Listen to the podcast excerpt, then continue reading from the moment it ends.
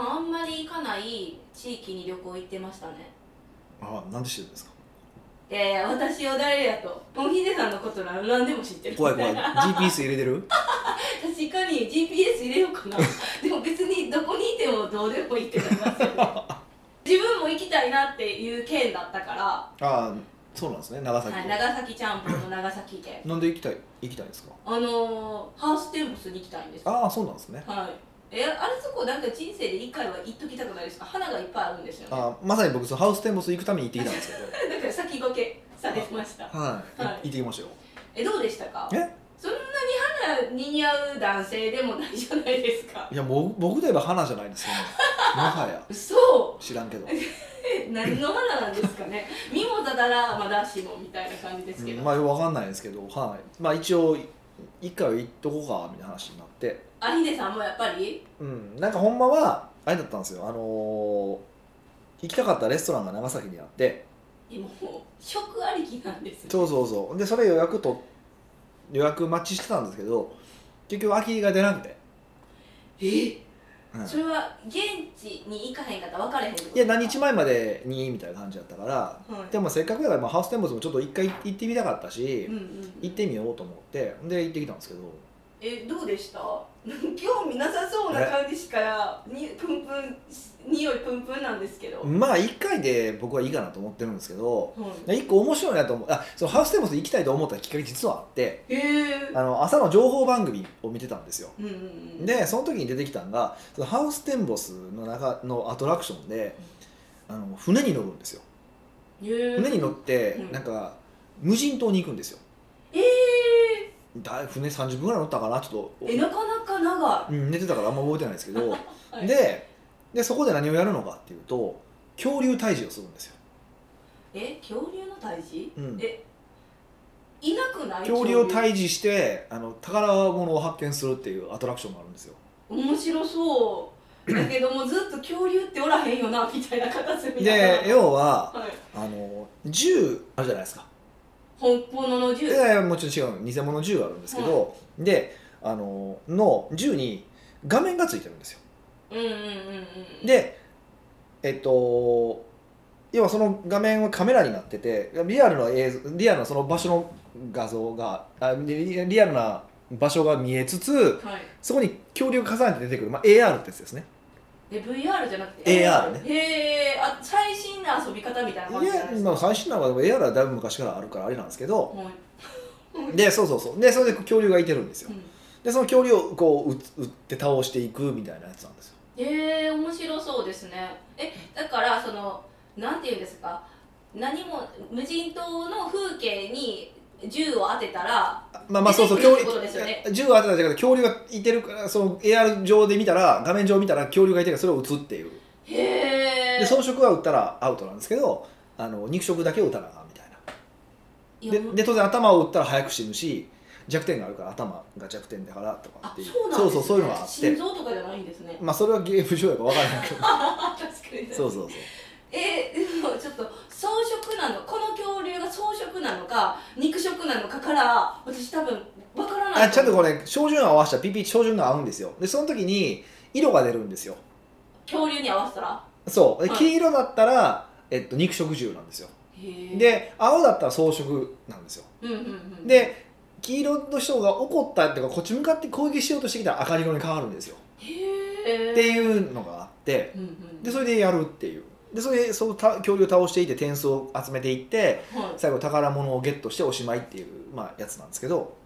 えっと、点数によって宝が違うってことですかいやそれは関係ないけどで単純に結局それって、えっと、恐竜倒の倒した数とか、うん宝物を取った数とかで得点がポイントが決まるんですよえーでそのはい1回で僕らの時70名いてたのかなめちゃくちゃ多いじゃないそでうすかそう70名いててその中で大体何位かっていうのが分かるんです数字が分かるんですけどえー、ちなみに気になる順位は僕ルルルルル僕が何位やったっけな10あれじゃあ20 13 17位とかやった気がするなかなかうまいじゃないですかいやいやいや女性とかおばあちゃんもいてるからね、おばあちゃんうもんでもやっぱすげえなと思ったら連れがいててはい連れはまさかの2位ですよえー、すごい めちゃくちゃ本気やんえさす T がさんも本気出したんですか えいや僕ほめっちゃ本気でしたけど、まあ、連れはもっと本気でから本気なんでしょうねでめっちゃ悔や終わ終わってから悔しがってなんで1位ちゃうの俺って言って確かに悔しがってて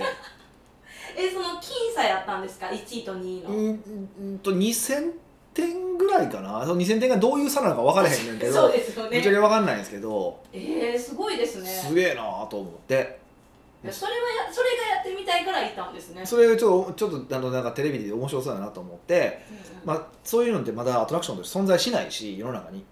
見たことないじゃないですか、はいちょっとそれやりに行くのもいいしまあ行ってないしまあいや行くかって言ってはい行ってきたんですけどね、うん今話しながらちょっと気になったんですうけんど、ハウステンボスイコーうルん大体の人がお花じゃないですうか、ん、えヒデさんって花粉症やのに今よく行ったなって思ったんですけど時期悪かったですよねマジでマジであやっぱ苦しかったんですかいやむちゃくちゃもう花だらだらでしたよええとでも当日っていうかずっとだからもうめちゃくちゃマスク真面目にしたんですよだから見たことないぐらい真面目にしたんですよコロナ中にすらほぼしてない俺がそうですよね、はい最近外歩く時やってるからちょっとびっくりしてああなるほどみたいなもうねね今めちゃくちゃ真面目にしてるんですけど花粉やからえかごめんなさい花粉ってマスクするだけでほんまになんていうか防げてるんですかだいぶう違いますねだいいぶ違うんですけど入ってこないわけじゃないですよそうですいやねだからもう特定の銘柄があってマスクの花粉に対してめっちゃいいやつがあって、はいもうそれを買ってでそれをやってえっともう一回外で全部捨てるっていうもうコロナばりの衛生対 策でコロナの時俺ずっとなんか3日前のとかポケット入ってたやつ使ってましたけど平気であの いやはいだからない持ってないから普段そうですよねマスクにそうで飲食店とかかで言われてあどあーポケットあったみたいな感じでや やってた自分がですねこの時期だけはすごい真面目に衛生対策しててもうつけてますってつけては捨てて、はい、新品ののマスクがいつも袋でゴボッと入ってるみたいなそうなんですそれいつまで続くんですか花粉って多分しば3 4 4末ぐらいとかなんでしょうねわかんないですけど、あーはいやいやいやまたあの花粉といえば絶対ヒデさん花粉にな花粉の時期は沖縄在住するっていう話ももう全然あの先延ばし先延ばい、しになもうっやりやりやる詐欺ですよね本当 ねそうなんですそうなんですよかなんかどっか海外行って避難するとか言ってたのに、まあ諸事情があってなんか なんかねなんか伸ば伸ばし伸ばしになってますけどね、はだからあんまりその花粉に対するあれが違うんですねい、なんかねいや毎年もう今年いけんちゃうかなと思ってまうんですよ全然あかんあれ僕らいつも始まるのちょっと遅いんですよみんなよりう来てるって言ってから僕ら2週間後ぐらいで大体来るんですよ何なんですかそのズレわかんないですよでへーで遅いんですよであ今年は大丈夫やな俺さすが俺健康管理してきた俺と思ったら来るからまた来たやんと思ってであの去年う注射打った話したと思うんですけど、結構聞いたって話したと思うんですけどうち、に行こうと思ったんですよは電話しても繋がれへんくていめちゃくちゃ合いますいやもうそのレベ ルマジえそんな出てくれないんですでかねもうもう諦めてえ諦められるもんなんですねだからなるべく外に出ないようにしてますよもうい隠居生活でもウやェイクサーフィンができないから大変じゃないですかえウェイクまで行ったらあんまやけどでですかウえェイク海のえ海湖ですか湖うんのところでも花粉は飛んでるんですか冬はしてると思いますけどね多分へーね、あじゃあウェイク熱上がってるけどやむを得ずできひんみたいな、まあ、でもいや明日行きますけどね行くんか明日明後日行きますけどね、いやそれでもやっぱしたいんですねうん、そこはしないとねまあ逆にでも鼻水されても大丈夫じゃないですか確かにすぐそう僕鼻水タイプなん であの目目じゃない鼻水タイプなんでそうなどんっでちかっすていうねと、うんあそういうのもある目も鼻もあ目るんのですね目がパンパンパンなる人もいたけど僕鼻が、まあ、目もなんですけど鼻がやっぱひどいんでうーん鼻なんでまあ水やからええかと思ってえ今年のあの花粉対策はなんかないんですヒデさんってやっぱそういうの敏感やからすぐ探してくるじゃないですかだから注射も探してきたしはいえ今年はないんですか今年はもうあのいつもの通りあのマスクマスクと薬と、まあ、うんとある怪しい漢方を飲んでますね、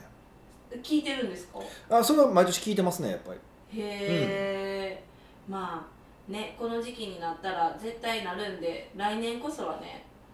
注射打つ日決めあの電話する日決めてたらいいんちゃいいまやすそうそうだからあのもう入れましたもしか入れましたよあのね年間計画の日にはいあの注射の予約入れるっていうタスクが入りましたああえじ今は忙しすぎて電話回線バックして誰も出てないのかうんあの暇な時は出てくれるんですあかだから今時期やからでしょうねもうもうあもうオンタイもムうもうみんなたいオンタイムでやってもうプープーですねプープーってそっちなならないんですねだそそっちそっちそっちそっちです、えはえもうそれ絶対引っこ抜いてますよい、いねやそうだと思いますねああじゃあもうなんか頑張ってくださいねしか言いようがないんでまあそうだ来年はもうちゃんと行こうと思ってて注射も行って沖縄にも行ってうんまあ本当は沖縄はいいんですけどねでもなね来年ぐらいもうそろそろええかなと思ってるんですけどねまあまあそうですね、はいまあ、今から計画入れれば絶対行けますもんね行けますはいけどなんか優先的じゃないんでしょうね沖縄にそんな長期滞在しても何すんねんってなるからってことそうなんでかですすウェイクないですしねえでもなんかあの空港の近くにウェイクオイルサーフィウェイクボードはあるんですよウェイクサーフィンじゃないんですよンもう作ったらいいじゃないですかいやほんまそうなんです よほんまほんまそのレ誰かベルい雇ったらいいんちゃいますやほんまそのレベル感なんですよねマジでうんそれすごい思うんですよねまあまあまあまあそういう感じで皆さんもねあの花粉気をつけてくださいねですねまあ気をつけ出ないですてねどうこうはないですけどね、うんうんうんうんこれでもあの僕長崎のことを聞かれたはずなのに長崎の話を全 くしてないので大丈夫ですかいや顔が気になり確かにえでもその美食のために行ったけど行けなかった、はいで長崎でハウステンボスはその無人島の恐竜やっつけるのが楽しかったまあそういうをやりに行ったっていうのでそうそうそうで僕はそれが一番結構楽し意外と楽しかったですね予算かかってないのでこれなかなかおあのいいねとも思ったしへうんーえそれ以外なんか楽しみありました長崎のまあ一応なんかご飯はい聞きましたよいろいろどんなと長崎って長崎ちゃんぽんしかもう出てこないんですけど、まあしっぽく料理っていうのえ漆黒料理、えうん有名ですかあしっぽくまあまあむちゃくちゃ有名かどうかは分かんないですけど、まあ、長崎では割と一般的ななんかもうどんな料理かが想像できないですうんとね、だから難しくて、うんどんな料理って言われたらめっちゃ困るんですけどもう長崎のなんかまああーこちょっとコースメニューみたいな感じだからイメージあコースメニューなんですねでもコースに大したもうは大したもん入ってないちょっと言ったら申し訳ないですけどそうですね長崎の方も聞いてるかもしれないかそらんなに大したことないんですそ ようマジでそんそんななんかすごい豪華なものがあるわけでもないしはい取り立ててめっちゃうまいわけでもないんですよ、へーまあ、まずくはねそれなりなんですようんうんうんなんですけど、まあ、ちょっと今回はね高えって初めて思いましたねへえ高いとこにいたんですね1万9000円か2万円ぐらいのコースだったんですよ、うんうんまあそのしっぽグルー食べたいと思って行ったんですけど、はい食べ終わって「たっけ!」って初めて割とあんま言わないタイプじゃないですかそうですねえでもそのコースもな2万円するコースって知ってて行ったんですえ分かってい行って「終わりえー、これ2万?」みたい なあそうそうそうそうこれ原価2000円やろみたいな思思ったんでひすどいひどいひけどマジどでいもう10倍になってきてそうそうそうそううぐらいの感じでしたね、へえ、うん、正正直な僕の感想はねうんうんまあでも、まあ、ソウルフードえなんか地ご当地メニューみたいなまあ、もちろん店によっても味が違うしだからだからしっぽく料理全部がダメというつもりはないんですけどあーその店はうんなんか建物の風情とかすごいあったしあーじゃあそうれやいねうのは良かったにしても高えよこれと思いましたね東京に来たらもっと高いでしょうね東京に来たらあれ多分3 3000円ですよね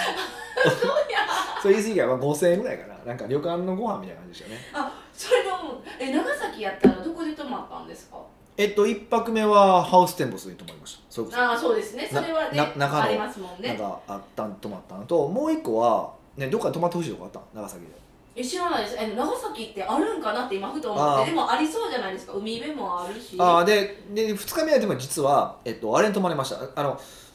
ハウステンボスの長崎のその出島とかどってど真ん中のとこちょっと離れてるんですよはいで2泊目はそっちの方に行ってあのカンデオホテルに泊まりました管理用ホテルカンデオホテル管理用ホテル何のホテルですかはなんか、えっと、最近あの結構ビジネスホテルとかでいあの結構話題になってるところなんですよ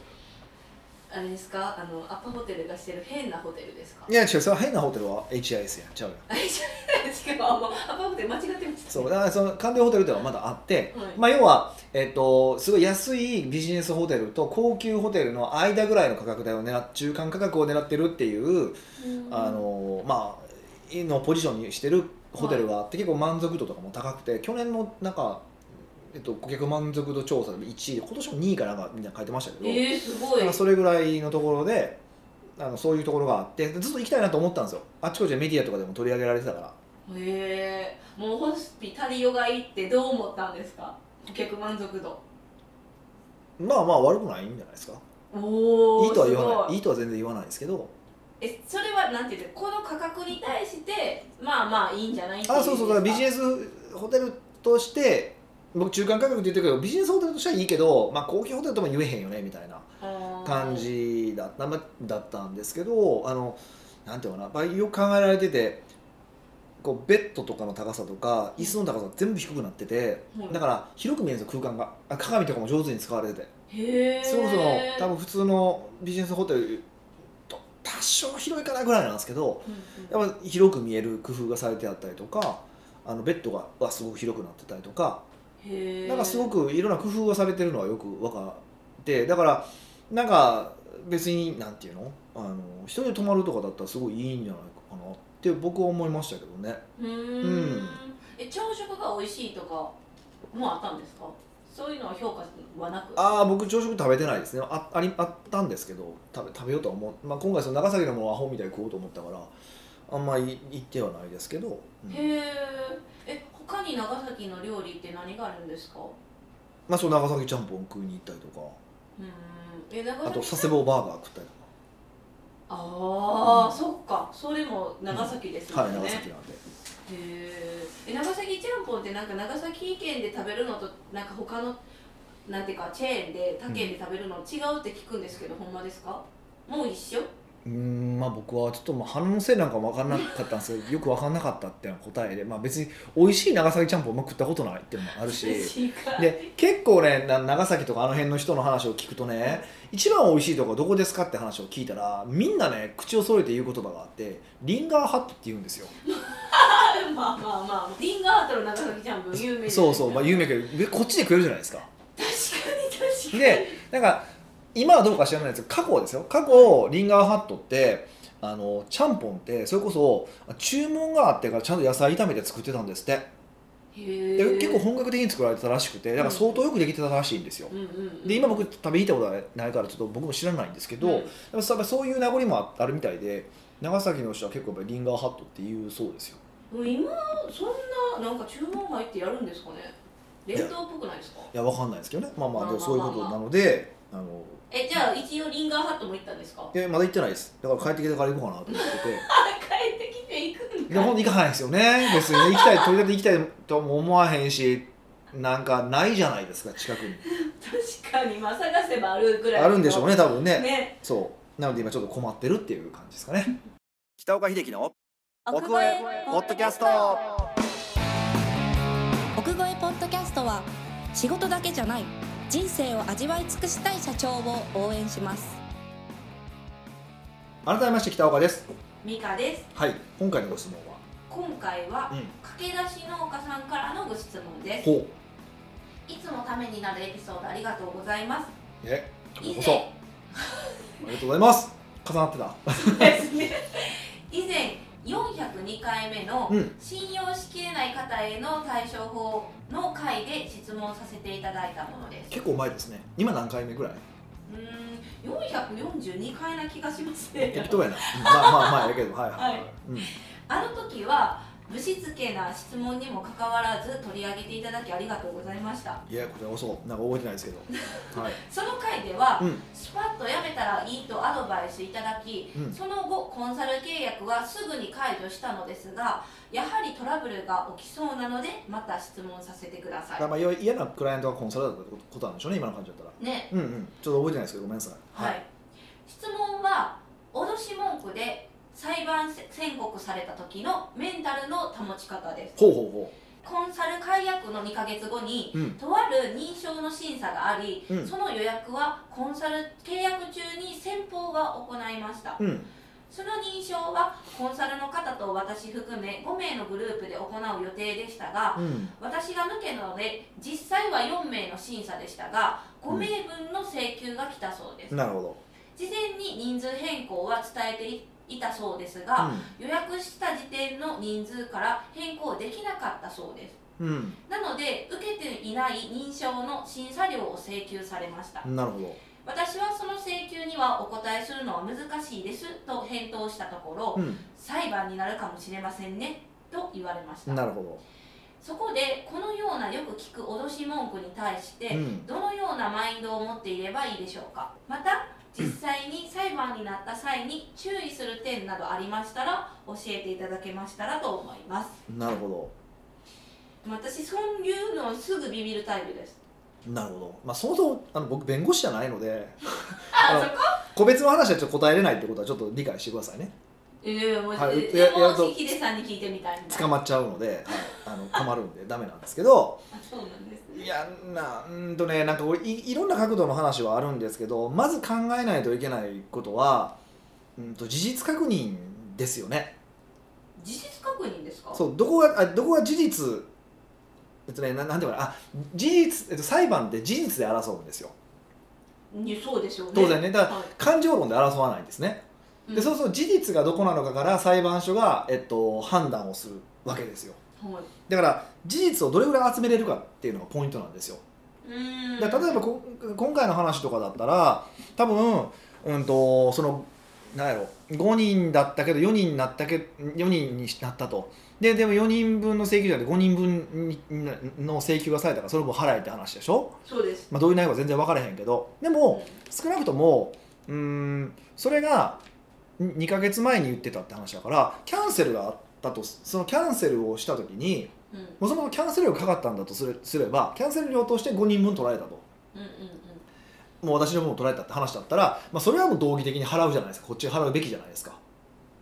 えー、まあまあそうですねだってその時点では自分もその審査受ける側だったもんねそうそうあの申請してそうそうそう、まあまあまあでもそれであのまあち図を変わって4人な自分が抜けたせいで払わざるを5人分をへ払わないといけないだったらそれはまあ人としては払うべきかなと思うんですようんただいや俺は払いたくないだから裁判しようっていうのは手ですよ別にえー、それはひ僕否定はしないですけど僕だったらそれは払うのが筋論だと思うんですね結構僕筋の方が大事なんで、まあまあまあまあそうですね、うん、ただ問題はじゃあ2ヶ月前に辞めますって言ったってことはキャンセルできる期間があったと思うんですようんうんでその2ヶ月その辞めた時にえっとじゃあ辞めますって言った時にもうすぐキャンセルで1人抜け一人抜けましたっていう話をしたら実は無料でできたかもしれないじゃないですかうんうん僕状況知らないですよだからそれを直前に言ってしまってキャンセルできませんって言われたのかああそれとそれどっちか分かんないじゃないですかそれは駆け出し農家さんも分からないんちゃいますうんだからそれ次第じゃないですかだからそれが例えば辞めましそのキャンセル期間があってそのキャンセル期間と自分が辞めた期間のズレの問題があるからうんうんそこで、うん、とねキャンセル期間内にキャンセル OK 期間に辞めてたんだとすればそうオタクがサボったから生徒しようって話になるでしょうし、そうですねうん、そうじゃなければ払えっていうのがまあ人としての普通の話なのかなって思ったのででそうすると今度、えっと、いつ辞めたのかっていう争いになったりとかするじゃないですかうんまあまあまでそれがちゃんと証拠として残ってるのかっていうのはあるしあへえだからそれでその事実ベースでです多分その話だとこう日付を全部こう時系列で辿っていくじゃないですか。遡って、ね、でうちはこう言いましたとかいやいやこう言いました聞いてませんがなと か電話ででもっと言うと電話で喋ってたりとかしたらそれ分かんないわけですよああ証拠がないってことですかそうそうだ向こうからするとうん例えばまあ嘘だとしても「えそうキャンセル期間内にキャンセルで聞いてないですよ」って言う言われたらもありえるじゃないですか「抜け,、ま抜けます」って言われたら1か月前ですよとかって言われてしらばっくれられても可能性もあるわけじゃないですか、はいはいだから事実ベースでどうだったのかっていうことをうあのちゃんとこう裁判所に提出できないといけないわけで。んうんまずはじゃあ事実確認しようねってことですかそう事実をやっぱ分けないとしゃあないよねって考えないといけないよねってことなんですよでも大体感情論で揉めるから、うんうん、でも今の話聞いたら普通せあのもし辞めますって自分が抜けた時点で人数変更すると先方がするとするじゃないですか、はいじゃあもうその時点ですぐ分かるじゃないですかもし人数変更できなかったらはいじゃあ請求行くよって分かるから普通すぐ来るくないって今思いましたそうそう聞きながらそうだからおそらくはだからサボってたのがだと思われるんですよおかお忘れてたのかか分かんないですよ、まあ言い忘れねうん、そうそううだからそれは知らんけど私はそそれは裁判がでやる話だから分かんないんですけど、んだからまあこっちとしては、ね、積み上げていくしかないよねっていう話で考えてまずは理屈で聞いこうですよこうですよね理屈喋ってみるってことは僕らはよくやったりとかしますねへえではい、次ですよ、ううんとまあ、問題はみんな世の中の人が裁判だとかっていすぐ言うんですよとかとか名誉毀損だとかでくだらんこと言うじゃないで すかけど結構やっぱちゃんと厳密にこうなんていうかななこう定義とかされてるからいや名誉毀損だっていうような世の中に言われてることもほとんど名誉毀損じゃなかったりとかするんですよ結へ構。うーんえじゃあもう言いたがりってことですかとか裁判だいうのもああるしあるみんですけどなんかうん裁判って結局、まあ、金を取る側民事裁判の場合ですよ民事裁判の場合で金を取る側と取られる側がいてるわけじゃないですかたいなまあ訴える側と訴えられた側みたいそうなそうそう感そうするとねどっちが強いのかっていうとぶっちゃけお金取られる側なんですよじですねえ訴えられる側が強いってことですかそうそうそうどんな裁判で例えば借りてるお金ででガチガチ借用書がありますはあったとしてもやっぱ借りてる側の方が強いんですよね返す側の方が強いんですよいへえ何それいやなんでなのかっていうとねはい裁判になりました、まあ、多くの場合民事裁判ってなんか和解とか言われて、まあ、お年頃これぐらいにしましょうよみたいな感じになるんですよね。えーじゃあ平和的になんかまあもそうそううそうそうそ終わうるっていう話になるんですけど、うんまあでも、まあ、そでもでもそのそこはその前にそもそもじゃあ金額がいくらやねんっていう話もあるじゃないですかど何の金額その請求してる金額請求してる金額は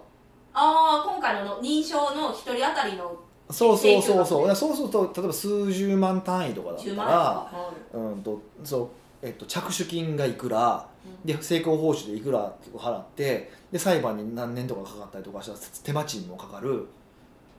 で例えばそれが地方で裁判するってなったらその向こうまで行くとかなったら請求しても割に合わないことも多いんですよへえ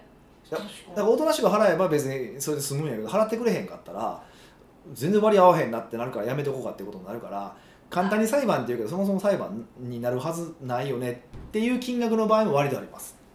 おおでそれを踏まえて次に今度その裁判になりましたそうすると民事って和解になることが多いんですよ例えばこうまあこれぐらいで、まあ、まあまあこの辺で落ち着かせましょうみたいな感じで間の金額とか取って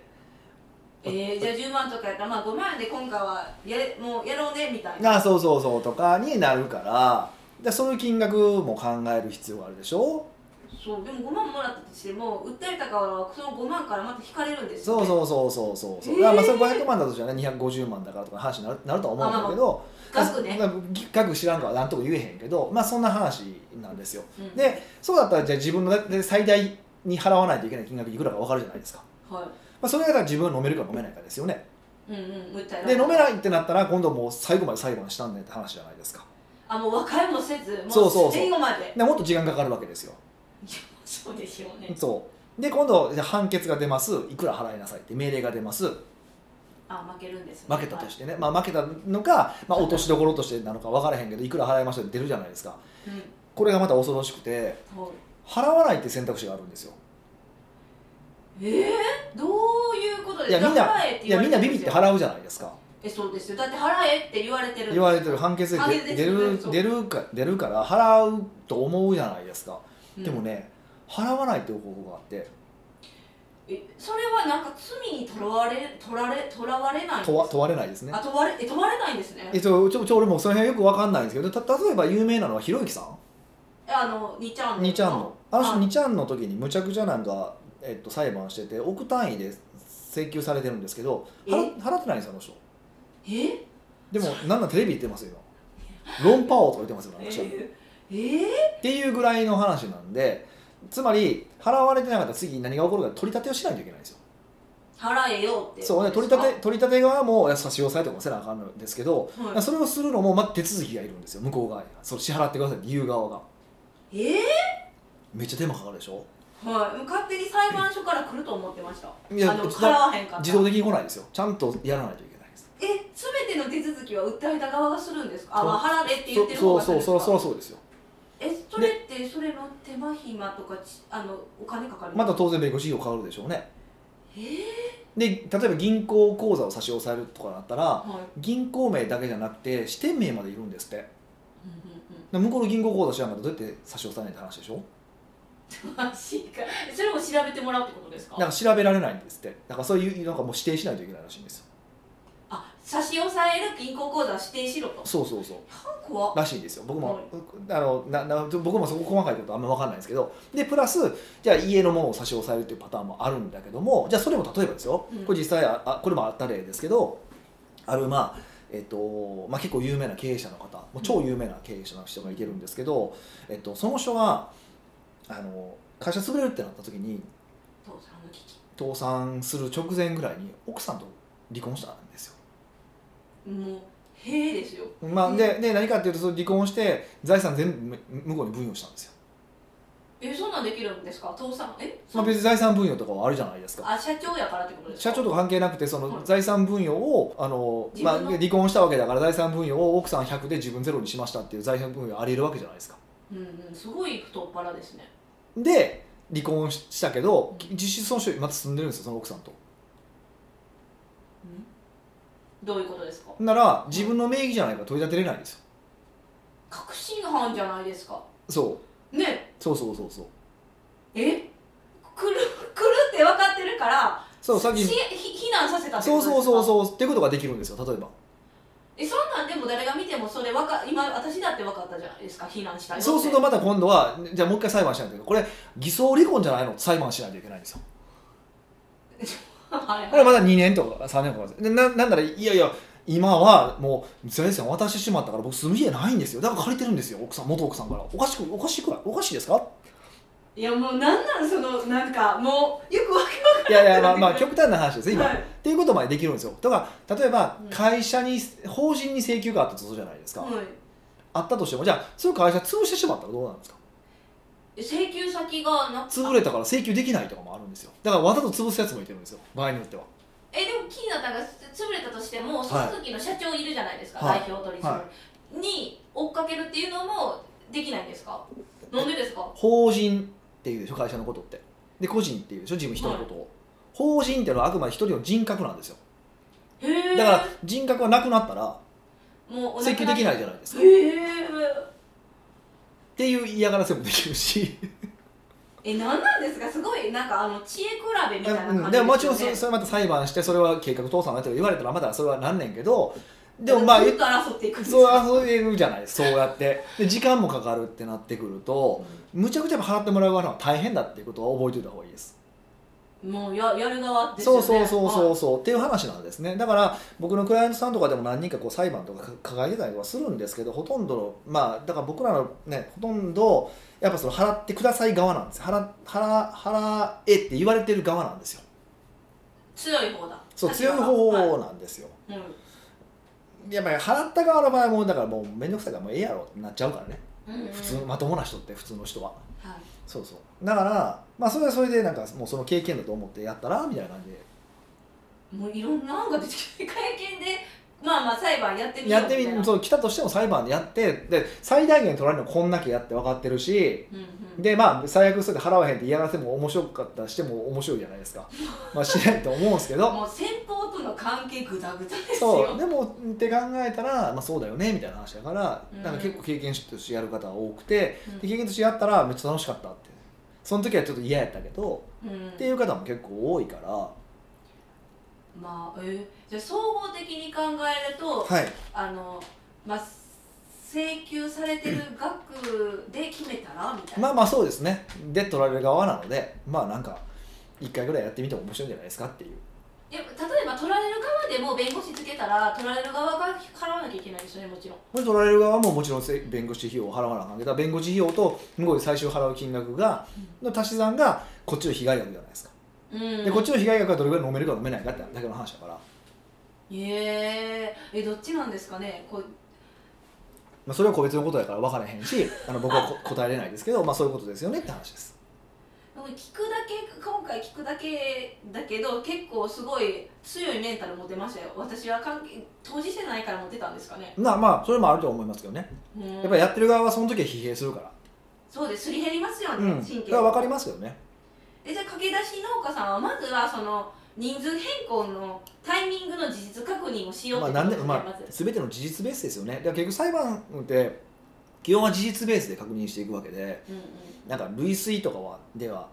まあ、ある程度類推される部分はあるんだけどでもやっぱり最後はやっぱり事実ベースで確認していこうっていういうの考え方なのでうんだから例えばお金貸しました口頭の約束です別に口頭の約束でもいいんですよ実は契約上なくてもはいでも裁判になったらどそう書面があるのはある時だけしか信じられないっていうだけの話なんで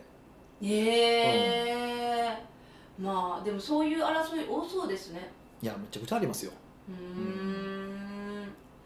もうもう今回ね駆け出し農家さん聞いていただいて、まあ、まず事実ベース確認するのと自分がマックス払わない金額を考えつつ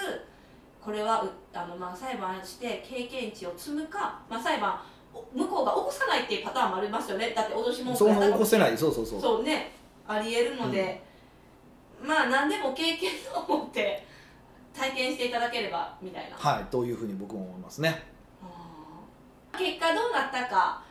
また回答いただければ嬉しいです ね3年後ぐらいかもしれませんけどねめっちゃ争うや んでどうなったかは教えてくださいはい奥越ポッドキャストではいろんなご質問をお待ちしております質問を採用された方には素敵なプレゼントを差し上げておりますので質問フォームにお問い合わせくださいはいというわけでまた来週お会いしましょう